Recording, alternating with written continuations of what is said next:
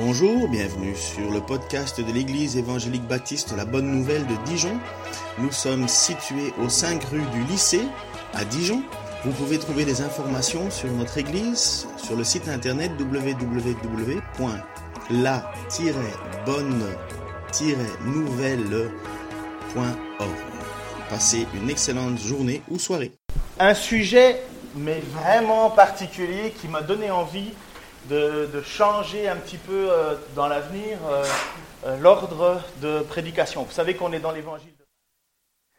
on avance avec ça et ce qui va se passer entre Jésus maintenant qui arrive dans un village qui s'appelle Génézara, Gézara, enfin on n'est pas trop sûr, mais en tout cas de l'autre côté de la ville de Capernaum, il va se passer quelque chose qui finalement explique presque l'ensemble des problèmes que nous avons sur la terre, de la difficulté que nous avons à chercher et à trouver notre Dieu. Et c'est un moment, mais vraiment particulier, où après que les apôtres aient traversé le lac, vous savez qu'ils ont traversé le lac et qu'il y a eu une énorme tempête et le vent et ainsi de suite, et qu'ils avaient peur, ils ont réveillé Jésus qui lui dormait avec la tête sur un coussin au fond du bateau. À ce moment-là, ils réveillent Jésus alors qu'ils sont dans la crainte et l'effroi de, risquer leur vie, Jésus se lève, il parle sévèrement à la tempête, la tempête se calme, le lac se calme, et là les apôtres sont dans la crainte, et il termine avec ce phrase qui dit, Qui est donc cet homme pour que même le vent et le lac lui obéissent? Qui est donc cet homme pour que même le vent et le lac lui obéissent? Ils sont en découverte de, de qui est cet Jésus. Alors pour nous, on le connaît, mais mettez-vous à la place des apôtres qui découvrent chaque fois un peu plus de cet homme. Pour le moment, c'est quelqu'un qui les a appelés à le suivre. Ils, les ont accepté, ils ont accepté de le suivre. Ils ont vu Jésus parler avec autorité. Ils ont vu Jésus guérir des malades. Ils ont vu Jésus intervenir dans beaucoup de situations. Mais ils ne connaissent pas encore véritablement qui est Jésus. Et je crois que ce que l'évangile de Marc veut nous montrer, et ce qui, transpire dans l'évangile de Marc, c'est une révélation progressive. Vous pouvez allumer le chauffage, hein, parce que là, on l'a coupé, euh, ça va faire un petit peu froid sinon. Et euh, donc, on voit cette révélation qui est là et qui répond finalement au tout début de l'évangile, mais qui est Jésus? Et je crois que c'est essentiel pour nous qui pensons connaître Jésus de revenir à qui il est vraiment. C'est incroyable comme aujourd'hui, chacun a son idée sur Jésus et on lui fait dire tout et n'importe quoi malheureusement, et on perd de vue qui est Jésus, alors que les apôtres eux-mêmes qui étaient à côté de lui se posaient même cette question, mais qui est-il finalement? Après que la tempête fut apaisée et que les apôtres aient vécu un grand moment de stress, ils arrivent au bord, donc euh, sur, sur la rive, et voilà une histoire particulière. Ils arrivèrent de l'autre côté du lac, dans la région de Gézara, où Jésus débarqua. Aussitôt, sortant des tombeaux, un homme qui était sous l'emprise d'un esprit mauvais vint à sa rencontre. Il habitait dans les tombeaux et même avec une chaîne, personne ne pouvait plus le tenir attaché, car on l'avait souvent enchaîné, on lui avait mis des fers aux pieds, mais il, cassait les chaînes et brisait les fers, personne ne pouvait le maîtriser. Sans cesse, nuit et jour, il errait parmi les tombes et sur les montagnes en hurlant, se blessant contre les rochers. D'aussi loin qu'il vit Jésus, il accourut, se prosterna et cria de toutes ses forces. À peine arrivé d'avoir vécu ce moment particulier d'une tempête qui se calme par la seule parole, deux mots de Jésus, voilà qu'ils arrivent et ils se disent, j'imagine, oh, ça va être calme. Mais non, tu fait, as à peine touché le bord que tu vois un énergumène qui court en hurlant. Il est tout nu, le monsieur, il court à poil. Il descend des tombeaux, c'est pas l'idéal non plus à l'endroit, vivre au milieu des tombeaux. Il doit certainement être sale. Euh, je ne pense pas que sa première priorité à cet homme qui vit au milieu et qui erre, c'est d'être propre. Euh, il doit être écorché, il doit y avoir des, taches de sang, de, de sang séché sur lui, j'imagine. C'est un homme qui, qui fout la trouille à tout le monde. Il passe ses journées et ses nuits à hurler. Mais vous avez déjà passé une journée où quelqu'un hurle à côté de vous? Alors en journée, ça va, mais le soir, à 3 heures du matin, on ne se sent pas très, très euh, en, sécurité. On se demande, mais il est où? Surtout qu'on a déjà essayé de l'attacher, cet homme-là. On a déjà essayé de l'attacher plus d'une fois, mais il arrive à briser ses chaînes. Mais là, Vous savez, c'est comme quand vous allez, euh, vous passez à côté d'une clôture avec écrit Attention, chien méchant. Et vous regardez, vous voyez qu'il a une chaîne. Alors vous vous dites Ah, super Sauf que vous vous rendez compte que la chaîne n'est pas attachée au mur. Et là, vous avez peur. Mais c'était un peu le principe c'est que cet homme était enragé, apparemment, et personne, personne n'osait aller. Et même le texte dit, parce que ce, passage se trouve chez Marc, chez Luc et chez Matthieu, on ne voulait même plus passer par ce chemin-là. C'est comme, comme certains quartiers où le soir, on n'a pas envie de passer. Vous savez, des, des tunnels le soir euh, sous l'autoroute éclairés au néon qui, qui s'allument une fois sur deux. Euh, ça fait peur. Euh, tu, diminues la musique de tes, de tes, écouteurs, tu te demandes s'il y a quelqu'un. Enfin, vous connaissez ces moments de, de, crainte. Vous avez déjà vécu ça, j'imagine. Surtout que maintenant, en plus, le, soir tombe tôt, alors on se dit Ah, qu'est-ce qui va m'arriver? Eh bien, jour et nuit, cet homme est là et il crie. C'est une situation, mais particulière. Et tout un village connaît cette situation, connaît cet homme. Alors, est-ce que cet homme a perdu totalement sa raison? Est-ce qu'il n'est plus du tout maître de lui ou pas? Difficile de savoir. Mais en soi, on voit que le texte nous dit, tu peux venir juste une, image avant Ils arrivaient aussitôt un homme qui était sous l'emprise d'esprits mauvais. En fait, si vous voulez être, si on veut être juste, le texte nous parle chez euh, Luc, il nous parle de deux personnes. Deux personnes. Mais Marc se concentre, non, c'est chez Matthieu, on parle de deux personnes. Mais Luc et Marc se concentrent sur un seul des deux, personnes. Donc ils, sont, ils font des duos de chants qui hurlent, vous imaginez. C'est deux personnes. Mais, mais, aussi bien Marc que Luc ne s'intéressent qu'à celui qui parle, à celui qui va avoir une interaction avec Jésus. Et alors je me suis dit, mais qu'est-ce qu'un démon? Qu'est-ce qu'un démon D'où vient l'origine de tout ça euh, euh, Comment se fait-il que devant Jésus, il se prosterne? Honnêtement, je me suis dit, pour moi, un démon, c'est quelque chose qui est, dégoulinant, euh, qui est rouge, avec des grandes dents, qui fait peur, comme ça. Mais honnêtement, c'est pas ça. J'ai regardé, j'ai lu, j'ai cherché. En fait, quelqu'un de démonisé peut être quelqu'un qui est habité par l'esprit, peut, s'avilir, mais un démon en soi, vous savez ce que c'est? C'est un ange. À la base, un démon est un ange. Un ange, c'est pas moche. Mais il y a aussi Satan, parce que les démons sont en fait les anges de Satan. Celui qui s'appelait autrefois l'astre brillant, Lucifer, l'homme qui, euh, un ange qui était imminent. Alors on a cherché, j'ai cherché dans les Écritures pour trouver euh, l'origine de, de Satan. Et en fait, sachez une chose, la Bible en parle pas beaucoup c'est pas quelque chose, c'est pas un sujet euh, qui, fait fort, enfin, qui, qui, qui, est, qui, relaté. On, on, y va à travers des prophéties qui sont dites et on découvre l'origine de, de, de, Satan, l'origine des choses qui se sont passées dans le ciel. Il y a le livre de Job qui nous parle de Satan. Il y a Ézéchiel dans une de ses prophéties qui nous parle de Satan. Il y a Ésaïe qui dans une prophétie nous parle de Satan. Mais en soi, et dans le Nouveau Testament, six, seulement six interventions d'exorcisme de la part de Jésus. Alors une chose, premièrement, là, Virez de vos ordinateurs toutes ces vidéos qui parlent de Satan, du monde des ténèbres, de ci, de là. Vous allez devenir paranoïaque, complètement flippé, parce que c'est toujours, toujours, toujours quelque chose qui devrait, on devrait se protéger. Premièrement, je vais vous le dire d'emblée là, les démons se prosternent devant Jésus. Tu peux le mettre? Euh, Non, juste après, s'il te plaît. Euh, D'aussi loin qu'il vit Jésus, il accourut, se prosterna devant le Seigneur et cria de toutes ses forces. Je vais attendre ici. Le démon, on a tendance à le voir dans certaines églises partout. Partout, partout, partout, tout le temps. Ah, le diable m'a tenté. J'ai fait ci. Ah, c'est la cause du diable. Ah, le diable. Et on fait alors des exorcismes à tire larigot dans une église. Vous voyez même pas ça dans les Écritures. Dans le Nouveau dans les Écritures de Paul, de Jacques, de Pierre, vous n'avez pas tout ça. On n'en parle pas.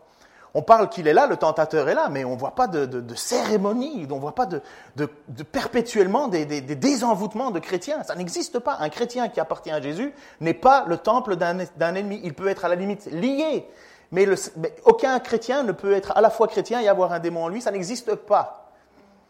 Quelqu'un qui peut faire semblant d'être chrétien, ça oui. Mais quand on est chrétien, vous n'allez pas revenir en disant ⁇ Oh, j'ai été démonisé ⁇ Non, bibliquement non. Alors les soirées, euh, quelqu'un qui vient tous les dimanches pour se faire désenvoûter, parce qu'on connaît des choses comme ça, on les a déjà entendues, c'est juste une folie. C'est pas, c'est pas dans l'écriture. Après ça, c'est le meilleur moyen de déresponsabiliser quelqu'un. Cette personne, elle ne sait jamais si elle marche avec Dieu ou pas. Ça devient le meilleur moyen de développer une schizophrénie profonde. Bon, ce n'était pas dans mes notes, mais c'est parce que ça, Voilà un des textes qui parle dans Ésaïe de Satan. Un texte euh, où en fait Ésaïe parle pour le roi de Tyr et euh, Babylone et compagnie, ce qu'il va y avoir, et à un certain moment, à l'intérieur de cette prophétie qui, qui est à court terme, on a un passage où Ésaïe nous parle d'une réalité plus grande que ce qu'il se passait. Donc c'est un message avec une, une, vérité éternelle à l'intérieur, mais qui s'adresse à un personnage terrestre. Est-ce que c'est clair ce que je vous dis? Donc c'est comme si euh, quand euh, euh, un texte dit dans Ésaïe, et la jeune fille enfantera, elle mettra au, au, monde un enfant qu'on appellera Emmanuel. Vous connaissez ce passage, on va le chanter bientôt à Noël, on ne va pas arrêter. Mais c'est écrit 700 ans avant. Quand Ésaïe parle de ça, ça, s'intègre dans une histoire, mais en même temps, on voit que, oula, il est en train de nous parler de quelque chose de prophétique. Il est en train de nous citer quelque chose qui va s'accomplir. Et là, dans le texte qu'on a sur Ésaïe, en fait, on, on est capable de discerner que Ésaïe est en train de parler de quelque chose de plus grand. Ton orgueil, ça pourrait s'adresser au roi, hein, mais non. Ton orgueil est précipité dans le séjour des morts ainsi que le son de tes luttes. Les vers sont maintenant ta couche, la vermine ta couverture. Comment es-tu tombé du ciel, astre brillant, Lucifer? Fils de l'aurore, toi qui terrassais les nations, comment est-il possible que tu aies été abattu sur terre? Tu disais en ton cœur, en ton cœur, je monterai au ciel, j'élèverai mon trône au-dessus des étoiles divines. Je siégerai en roi sur la montagne de l'assemblée des dieux, aux confins du septentrion. Je monterai au sommet des, nuages, je serai semblable au Très-Haut. Mais te voilà précipité dans le séjour des morts, dans les profondeurs de l'abîme. Alors là, boum, on trouve ce texte dans Ésaïe et on se dit, mais de qui parle-t-il? Qui pourrait monter au ciel? Ça ne peut pas être un roi humain il est en train de nous parler de quelque chose qui est bien au-delà. Et là, on discerne, sans pouvoir l'affirmer à 100%, mais on le discerne qu'il est en train de nous parler d'une réalité céleste. Vous avez un autre passage dans Ézéchiel. Ézéchiel 28, alors c'est des longs passages aujourd'hui, mais c'est important, vous allez voir. Ézéchiel 28, 11 à 19. L'Éternel m'adressa la parole en ces termes. Fils d'homme, prononce une complainte contre le roi de Tyr voilà, on se dit, tiens, c'est juste adressé au roi de Tyr. Et voilà ce qu'il dit. Ainsi parle le Seigneur, l'Éternel. Par ta grande sagesse et ta beauté parfaite, tu étais un modèle de perfection. Un ange, c'est beau. Tu étais en Éden. Ah, vous voyez, cette référence, ce n'est pas le roi de Tyr qui était en Éden. Éden, c'était bien avant. Dans le jardin de Dieu. Tu étais recouvert de pierres très précieuses et de toutes les espèces, rubis, topaz et diamants, euh, chrysolite et onyx, jaspe, saphir, escarboucle, vu ça, émeraude, tes tambourins, tes, tes fifres étaient d'or ouvragé. Ils furent préparés le jour même où tu fus créé. Or, je t'avais placé avec un chérubin ayant rôle de protecteur. C'est pourquoi je t'ai oint sur ma montagne sainte. C'est là que tu étais. Tu allais et venais au milieu de ces pierres au feu étincelant. Tu as été irréprochable dans toute ta conduite depuis le jour où tu as été créé jusqu'à ce que le mal se soit trouvé chez toi. Ton commerce prospère t'a entraîné à la violence qui a rempli ton cœur. Alors tu as péché, je t'ai mis au rang des profanes en te chassant de ma montagne et le chérubin protecteur t'a expulsé du milieu de ces pierres aux feux étincelants. De ta grande beauté, tu t'es enorgueilli, mieux vaut être moche, tu t'es enorgueilli et tu as laissé ta splendeur pervertir ta sagesse. Je t'ai précipité à terre et te donne en spectacle aux autres rois. Par tes nombreux péchés, dans ton commerce malhonnête, tu as souillé tes sanctuaires. Et au milieu de toi, j'ai fait surgir un feu afin qu'il te consume. Je t'ai réduit en cendres sur la terre à la vue de tous. Et tous ceux qui te connaissent parmi les peuples sont frappés de stupeur car tu es devenu un sujet d'épouvante. C'est fini de toi, oui, fini pour toujours. Voilà encore un autre texte où finalement on est en train de discerner, de voir qu'on est en train de parler de quelqu'un qui qui n'est pas vraiment terrestre, il est, il est plus haut, il était sur la montagne avec Dieu, et ainsi de suite, et ainsi de suite. Et puis ces deux textes, il faut les mettre alors, et voilà encore un long texte à lire, mais il faut les mettre en perspective avec le passage dans Apocalypse chapitre 12, versets 3 à 17. Alors, sachez une chose, la, littérature apocalyptique, parce que c'est un style qu'on appelle apocalypse, le livre, le livre on ne devrait pas l'appeler apocalypse, on devrait l'appeler plutôt révélation, parce que c'est les révélations que fait Jésus à l'apôtre Jean lorsqu'il est sur l'île à Patmos. Il, a comme une vision, un songe, et là, Jésus est en train d'enseigner à Jean. Mais d'une manière qui, on ne peut pas tout saisir. Il y a des moments où, franchement, on a des points d'interrogation en se demandant de quoi il parle. Et quand on veut se lancer dans l'étude d'Apocalypse, ce qui n'est pas impossible, il faut savoir que l'Apocalypse fait beaucoup de références à gauche, à droite dans les Écritures. C'est le dernier livre que nous avons et il, il englobe l'entièreté de ce qui s'est passé. Il y a des fois où on ne sait pas trop où il est en train de nous amener, mais vous allez voir à travers ce passage qu'on va lire ce que fait Satan, d'où il vient, ce qu'il fait et quel est son rôle contre les croyants. Là-dessus, un autre signe parut dans le ciel. Et voici, c'était un dragon énorme, couleur de feu. Il avait sept têtes et dix cornes. Chacune de ces sept têtes portait un diadème.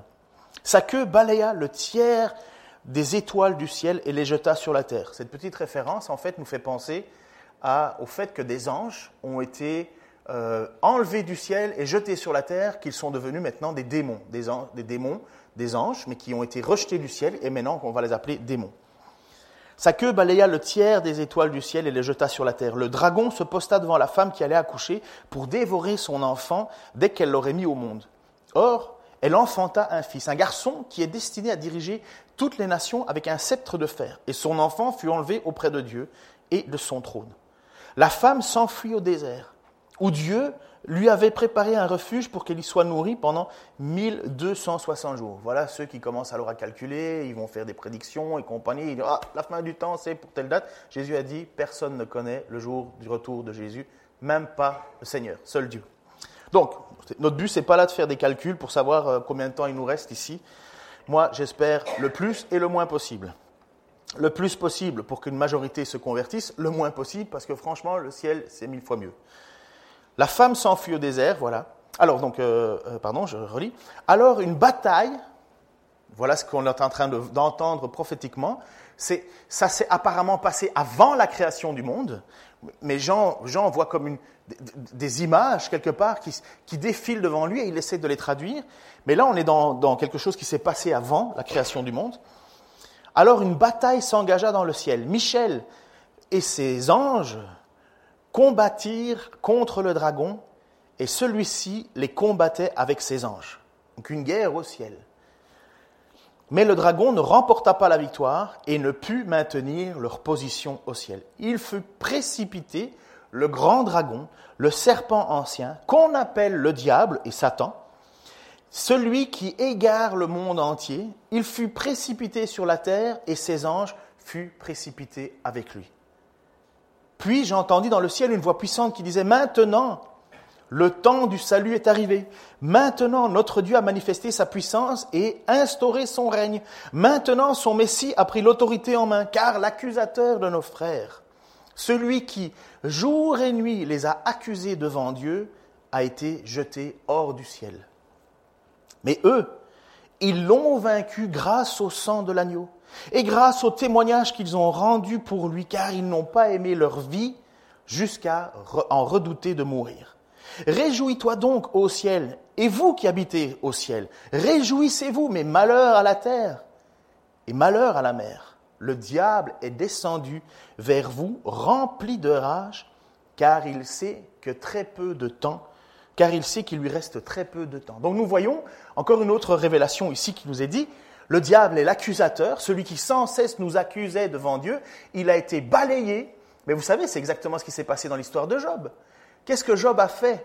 Euh, Qu'est-ce que le diable a fait devant, devant, devant Dieu? Il a accusé Job.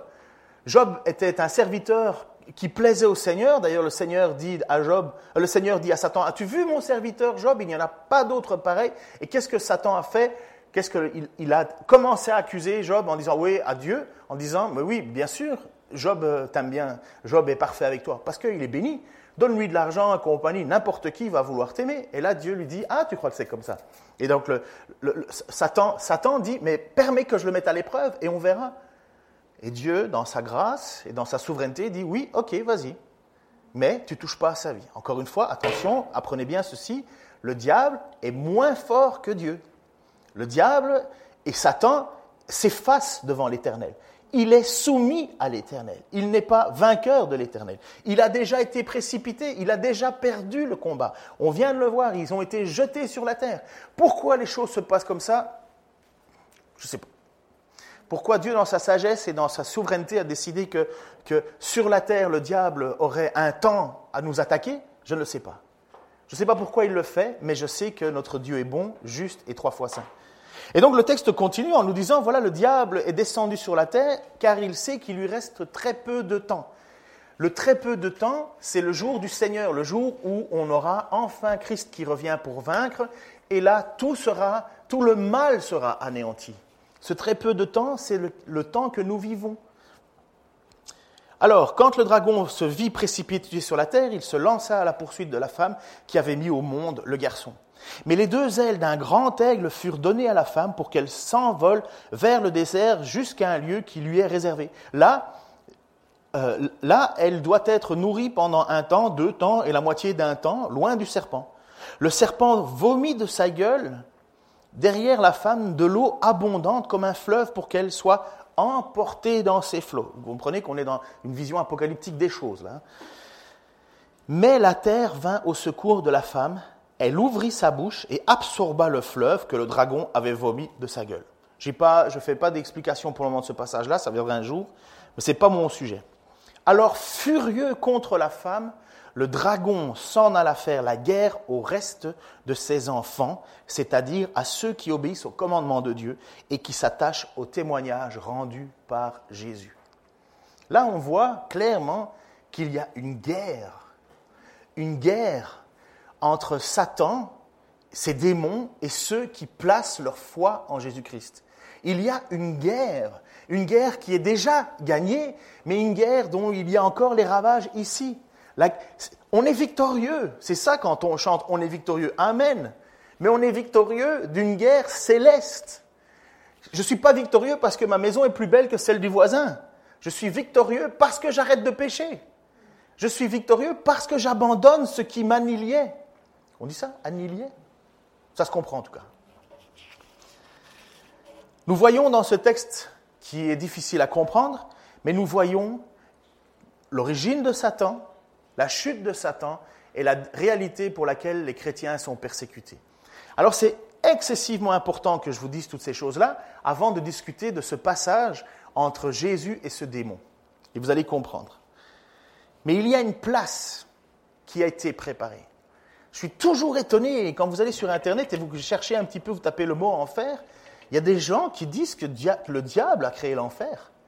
Il y a des gens qui pensent que l'enfer, c'est le, lieu du diable, où le diable est là et règne en maître. Mais c'est absolument pas avoir lu la Bible, ça.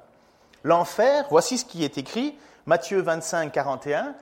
Puis il se tourna vers ceux, vous savez, c'est au moment où Jésus va dire, venez, vous qui m'avez recueilli, qui m'avez aidé, qui m'avez pensé, quand est-ce qu'on avait fait ça Au plus petit d'entre les tiens. Et voilà, c'est ce passage-là. Puis il se tourna vers ceux qui seront à sa gauche, retirez-vous loin de moi, vous que Dieu a maudit, et allez dans le feu éternel préparé pour le diable et ses anges. Le feu éternel, c'est un lieu, l'abîme, c'est un lieu de tourment, c'est un lieu qui a été préparé pour le diable parce qu'à la, parce que sa rébellion a fait en sorte que c'est trop tard. Un démon ne peut pas se repentir, le diable ne se repentira pas, il va être jeté dans un lieu de tourment, une abîme. C'est là qu'il va être projeté. Un passage dans Pierre nous dit qu'il y en a déjà qui sont là, il y a déjà des démons qui sont dans cet endroit, dans cet abîme, ce lieu de tourment qui a été préparé pour diable, ses anges et tous ceux qui n'ont pas reconnu Jésus-Christ comme Seigneur et Sauveur. Pourquoi? Parce qu'ils ont préféré suivre le diable. Ils ont préféré ne pas se tourner vers Dieu. Ils ont préféré, ou ils n'ont pas voulu, ou peu importe, mais ils ont fait un choix de ne pas accepter de, de vivre avec Dieu, son Fils, c'est son esprit, et donc ils vont vivre la même conséquence que celui qui est à l'origine de cette rébellion, le diable, qui s'est enorgueilli, qui a désiré être plus grand que Dieu. Quelle est la chute? Le diable qui met le doute dans Ève et qui lui dit, est-ce que tu peux manger de cet arbre? La femme dit, non, je ne peux pas, parce que nous mourrons. Non, vous ne mourrez pas, répond le diable. Mais si vous en mangez, vous serez vous-même des dieux. La femme en mangea, la chute est arrivée, le péché est rentré dans le monde et les conséquences. Mais pourquoi? Parce qu'on a décidé de suivre le diable. Même inconsciemment, si on ne se tourne pas vers Jésus, on appartient sur la terre dans un endroit où le diable se déchaîne et emmène avec lui des personnes dans la perdition totale. Alors tout ça, écoutez bien, tout ça c'est excessivement important pour que vous compreniez, moi aussi d'ailleurs, la suite de ce passage. Tu peux mettre? Voilà, on revient donc à notre énergumène tout nu, qui bave certainement, qui crie, et qui là s'était prosterné devant Jésus.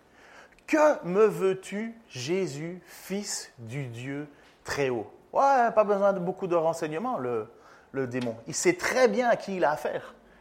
Ne me tourmente pas. Voilà qu'un démon, vous voyez, un démon, il ne la ramène pas devant Jésus. Il a peur. Car Jésus lui disait, Esprit mauvais, sors de cet homme. Jésus lui demanda, quel est ton nom? C'est une des seules fois où Jésus va rentrer en discussion avec un démon. D'habitude, Jésus ne prend même pas le temps de le parler, il leur dit Dors, hop, va-t'en, basta. Mais là, Jésus apparemment lui pose une question. Jésus lui demanda Quel est ton nom? Je m'appelle Légion, lui répondit, car nous sommes une multitude. Et regardez ce que fait le démon. Il prie instamment Jésus de ne pas le renvoyer hors du pays. Donc, euh, de ne pas le renvoyer du pays. Pourquoi? Mais parce que les démons ont été jetés sur terre. Pour, pardon, pour avoir cette action, ils mènent une guerre. Et ce démon demande à Jésus, mais ne m'envoie pas hors de cet endroit. C'est mon lieu, c'est là où j'agis. Étonnant cette situation. Mais il vaut mieux que vous compreniez ce que euh, euh, euh, le texte, pardon, dans Matthieu 8, 29 est un petit peu plus clair. Mets l'image, s'il te plaît, voilà. Voilà ce que dit le, démon à Jésus. Que nous veux-tu, fils de Dieu? Es-tu vous nous tourmenter avant le temps? Es-tu venu nous tourmenter avant le temps? Quand le démon a vu pour la dernière fois Jésus, vous savez, c'était où? N'aie pas peur, tu l'as dit, j'ai entendu. Quatre petits mots. Au ciel, exactement. Ce démon, il sait qui est Jésus. Il n'a pas besoin d'explication. Pourquoi est-ce que tu es là, fils du Dieu? Pourquoi est-ce que tu viens ici? Est-ce que tu es venu pour me tourmenter? Il ne se pose pas cent mille questions. Il sait qu'il y a une guerre et il sait qu'il se retrouve devant le chef le Fils de Dieu lui-même, la puissance absolue. Ce démon est là et il dit, s'il te plaît, s'il te plaît, est-ce que tu es venu avant le jour du tourment? Pourquoi? Parce que le diable sait très bien que le jour du tourment, c'est le lieu dans l'abîme où il va être jeté. Il sait très bien que c'est là qu'il va finir. Et, finalement, ce, ce, démon est là en train de se dire, mais c'est pas le moment. N'oubliez pas, le diable a été jeté sur la terre et il sait qu'il lui reste peu de temps. Et ce démon est là en train de se dire, mais est-ce que c'est le moment? Est-ce que c'est, s'il te plaît, est-ce que, est-ce que tu es venu pour, me jeter dans cet enfer? Et c'est là où on comprend un peu mieux maintenant l'ordre des choses. On comprend que les démons hein, veulent absolument faire du mal. Ils ne sont pas là pour être à notre service, ils sont là pour nous tenter, nous accuser, pour nous, pour nous, nous, nous faire pécher, pour faire exactement ce qu'ils savent faire le mieux, nous mentir nous raconter des histoires. Et voilà qu'il se passe quelque chose d'assez particulier. Ouh. Marc 5, versets 11 à 13. Or, il y avait là, sur la, euh, par là, sur la montagne, un grand troupeau de porcs en train de paître. Les esprits mauvais supplièrent Jésus Envoie-nous dans ces porcs pour que nous entrions en eux. Apparemment, les démons peuvent aussi posséder des animaux. Je me pose des questions sur mon chat parfois. Les esprits mauvais supplièrent Jésus.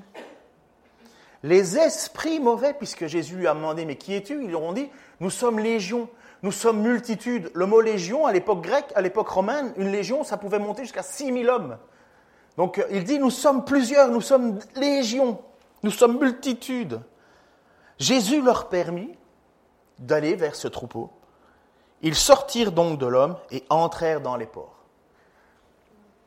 Alors, je ne sais pas pourquoi est-ce qu'ils ont décidé de faire ça. Euh, c'est pas parce que, à l'époque, dans l'Ancien Testament, pour le peuple juif, le porc était un animal impur, mais on n'était pas en territoire juif là. On était chez les Grecs. On était dans la décapole. Et pourquoi est-ce que le démon fait ça? Pourquoi est-ce que Jésus le permet? Ça, je n'ai pas d'explication. Vous savez que depuis le Nouveau Testament, et surtout que l'Évangile est annoncé aux non-juifs, il n'y a plus de règles alimentaires. Les seules règles alimentaires, c'était ne pas manger de viande étouffée, du sang des animaux, et ainsi de suite. Mais sinon, et de, viande consacrée aux idoles. Mais sinon, il n'y a plus de règles alimentaires. Vous vous souvenez, Pierre, qui a, c'est le natte qui descend devant lui. Mais pourquoi Jésus permet à des cochons? C'est pas parce que le cochon est pire qu'un autre. C'est parce qu'ils étaient là. C'est parce qu'ils étaient là. C'était une région où il y avait, il y avait 2000 cochons. Et plus certainement, c'est une région où on élève du cochon. Et qu'est-ce qui se passe? Aussitôt, le troupeau qui comptait environ 2000 bêtes s'élança du haut la pente, se précipita dans le lac où elles se noyèrent. Les gardiens s'enfuirent et allèrent raconter toute l'histoire dans la ville et les fermes. Les gens vinrent donc voir ce qui s'était passé. Comme toujours, vous savez, quand il y a un événement, on vient voir ce qui se passe. Arrivés auprès de Jésus, ils virent l'homme qui avait été sous l'emprise de cette légion de démons, assis là, habillé et tout à fait sain d'esprit. Attends avant de changer l'image. Alors la crainte s'empara d'eux. Alors la crainte s'empara d'eux. Alors, j'ai regardé récemment, je ne sais pas, vous avez, vous avez parfois sur Internet, euh, récemment, j'ai vu que, je ne sais plus, au Botswana, il y a eu euh, un mouvement de panique dans un troupeau de buffles, et il y a 400 buffles qui se sont jetés dans la rivière. Euh, récemment, j'ai vu ça avec MSN Info, et j'ai regardé la vidéo, et tu vois 400 buffles, les pattes en l'air, en train de flotter dans une rivière. Pourquoi? Parce qu'il y avait des lions qui chassaient, il y a un mouvement de panique, ils ont sauté dans la rivière. C'est des buffles aussi. Hein. Et, donc, c'est impressionnant. Ça attire au point que moi, j'ai jamais été au Botswana de ma vie, j'irai jamais au Botswana de ma vie, mais l'information est montée jusqu'à moi. Euh, j'ai pu voir cette chose. Alors vous imaginez, à l'époque, on entend qu'il y a 2000 porcs qui flottent dans l'eau. Ils ne se sont pas mis à nager. Hein. Vous comprenez c'est, c'est pas ça. C'est qu'ils sont morts, ils se sont noyés. Et donc vous avez la ville qui vient voir ce qui s'est passé parce que, mais qu'est-ce qui s'est passé ici? Tu as 2000 cochons en train de flotter. C'est beaucoup, 2000 cochons. Et, là, les gens se, demandent, mais qu'est-ce qui s'est passé? Et là, en même temps, on voit que l'homme dont personne n'osait s'approcher, il est là, habillé et dans son bon sens. Et voilà la, foule qui est là et qui fait le lien parce qu'on leur a dit ce qui s'était passé. il y a des gens qui ont vu cela. Et quelle est leur réaction devant Jésus? Ils ont peur. Ils ont une crainte. Ils ont une crainte. Qu'est-ce qui s'est passé dans la barque? Les apôtres avaient peur de se noyer, avaient peur de mourir. Et Jésus donne deux mots, tout, était, tout est devenu calme. Et qu'est-ce qui se passe? Une crainte. Mais qu'est-ce qui est celui-là?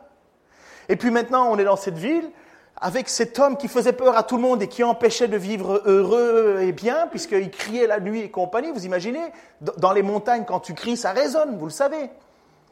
Et donc, les gens, déjà, ils avaient peur le soir à cause de ces deux-là, de ces deux énergumènes. Et maintenant, ils ont peur de Jésus. Ils ont crainte en disant, mais c'est qui cet homme qui a le pouvoir de faire ça? Qui est cet homme qui a le pouvoir? Et je crois définitivement que c'est l'objectif de l'évangéliste Marc, et à travers ça, euh, c'est l'apôtre Pierre, hein, c'est le récit de l'apôtre Pierre, c'est décidément le récit de nous faire comprendre qui est Jésus. Même les démons se prosternent. Et qu'est-ce qu'on a devant un homme pareil? On avait peur du possédé, et aujourd'hui, on a crainte de celui qui a le pouvoir qui est donc celui-là? Et le diable, le démon le sait. Tu es le fils du Dieu très haut. Mais qu'est-ce que ça veut dire pour toi, pour moi? Qui a cette crainte devant la puissance de Jésus? On a apprivoisé notre Jésus-Christ, on en a fait un être qui s'habille de rose et qui met des fleurs dans ses cheveux. On, le, limite à, un homme super gentil qui, qui, qui, brosse les cheveux de ses apôtres et qui dit que des paroles gentilles. Oh, je vais te bénir, tu vas être super riche, tu vas voir. Alors que la réalité de Seigneur Jésus, c'est qu'ils sont tous là devant une crainte de découvrir autant de puissance et de force. Maintenant qu'on sait quelle est cette puissance et cette force, maintenant on peut, avec justesse, découvrir ce que Jésus a fait pour toi et pour moi. Si on ne place pas la crainte de Dieu en premier, si on ne place pas la crainte de notre Seigneur Jésus-Christ en premier, nous en faisons un jouet spirituel. Nous faisons de Jésus une idole, quelqu'un qui doit répondre à mon problème, à mes affaires. Jésus est venu pour anéantir le diable et son projet, et nous, on est là à essayer de remettre Jésus sur un, sur un socle idolâtre. Donne-moi Seigneur, donne-moi Seigneur, donne-moi Seigneur. Et le péché, et c'est pour ça qu'on va continuer les prochains dimanches, le péché est la chose que le diable fait pour nous détourner de Dieu. Il nous pousse sans arrêt à pécher. Et voilà ce que Jean va terminer, je termine moi aussi avec ici. Mes enfants, que personne ne vous trompe sur ce point. Est juste celui qui fait ce qui est juste, tout comme le Christ lui-même est juste. Celui qui s'adonne au péché appartient au diable. Car le diable pêche dès le commencement. Or, le Fils de Dieu est précisément apparu pour détruire les œuvres du diable. Jésus est précisément venu pour détruire les œuvres du diable. Et ce péché nous tenait captifs face à la loi de Dieu impossible de s'en sortir. Nous sommes pécheurs, nous sommes pécheurs de nature, et en plus le diable nous pousse à pécher. Et lorsque nous péchons, nous nous identifions au diable. Et voilà que Jésus est venu pour nous sortir du péché. Mes amis, il y a péché, et ceux qui viennent à l'étude biblique le savent, immanent et rémanent. Le péché rémanent, c'est un péché avec lequel tu luttes et tu, veux, tu dis Seigneur, aide-moi, aide-moi. Le Seigneur est juste et fidèle. Si nous péchons et que nous confessons notre péché, il est juste et fidèle pour nous pardonner. Tu connais le passage, hein, Christophe? 9. Exactement. Si nous confessons nos péchés. Mais le péché immanent, c'est quelqu'un qui s'amène devant le Seigneur et qui dit Ah, je veux le Seigneur dans ma vie et continue à vivre le péché. Là, l'Écriture, elle dit non, non, non. Et c'est pourquoi j'avais vraiment envie d'entendre le témoignage de Paul. Et je ne vous mets pas sur un piédestal, mais vous savez qu'est-ce qui aurait été une folie? On veut se marier, mais on continue à vivre ensemble, à coucher ensemble, pas de problème. Mais non, Christ est venu pour effacer tout ça. Il faut arrêter. Ah non, moi je continue à voler, je continue à tricher, je continue à frauder, je continue, je continue. Jésus va me pardonner. Oh, oh, oh, oh. Tu continues pas là? T'arrêtes? Parce qu'en péchant, tu t'identifies au diable. Stop là. Jésus, il n'est pas venu pour que tu continues. Il est venu pour détruire les œuvres du diable. Et c'est là qu'alors on devient des chrétiens authentiques. Pas une question de légalisme. Il n'y en a pas un seul ici qui peut dire j'ai jamais péché. Tous nous plions le genou devant la seigneurie, la sainteté de notre Seigneur qui nous dit si tu confesses tes fautes, je suis juste et fidèle pour te pardonner. Dans deux chroniques, chapitre 30, euh, il y a le roi Ézéchias qui fait... Oh là là, je suis désolé, je prends tellement de votre temps. Il y a le roi Ézéchias qui fait une grande, grande, grande réforme religieuse. Et à un certain moment, il n'y a pas assez de prêtres. Il n'y a pas assez de prêtres pour activer, euh, pour, euh, pour faire en sorte qu'on on fasse les sacrifices, parce que le peuple veut revenir à Dieu. Ça fait des années et des années qu'ils font n'importe quoi. Et à un certain moment, il y a le roi qui, ils sont là et, on prend des lévites avec. Et ils n'ont pas eu le temps de se purifier. Et qu'est-ce que dit Ézéchias? Ézéchias, il dit, Seigneur, je te demande pardon. Fais, grâce à ces hommes qui, qui veulent faire le bien dans leur cœur, mais qui ne sont pas en état de pureté. Pardonne-leur, Seigneur. Pardonne-leur, Seigneur. Et voilà que le texte dit, et Dieu exauça la prière d'Ézéchias. Mes amis, nous ne serons jamais en état de pureté. Mais toujours, si nous confessons nos fautes, toujours le Seigneur nous pardonnera. Et vouloir le couver, c'est faire le jeu du diable. Seigneur, je te remercie pour ta grâce, je te remercie pour ton amour, Je te remercie pour ta compassion et ta puissance, Seigneur. Oh oui, quand on parle que tu es un Dieu puissant, tu l'es, tu as vaincu, Seigneur, les ténèbres, tu as vaincu la mort et tu as vaincu déjà en avance le diable, Seigneur.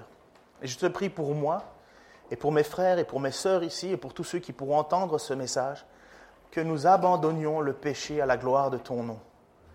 Seigneur, délivre-nous du mal. Seigneur, ne permets pas que nous soyons tentés.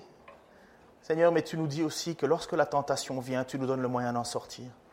Et je te prie, Seigneur, pour que l'on puisse venir à tes pieds, à tes pieds, Seigneur, crier de nous, délier de tout péché.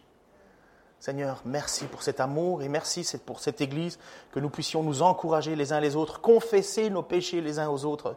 Seigneur, nous ne sommes pas là pour pointer du doigt personne. Seigneur, nous sommes là pour te demander ton aide et enlever la poutre qui est dans notre œil. Seigneur, alors peut-être que nous verrons suffisamment clair pour enlever les pailles ailleurs. Bénis ton Église, Seigneur, dans le nom de Jésus-Christ. Amen.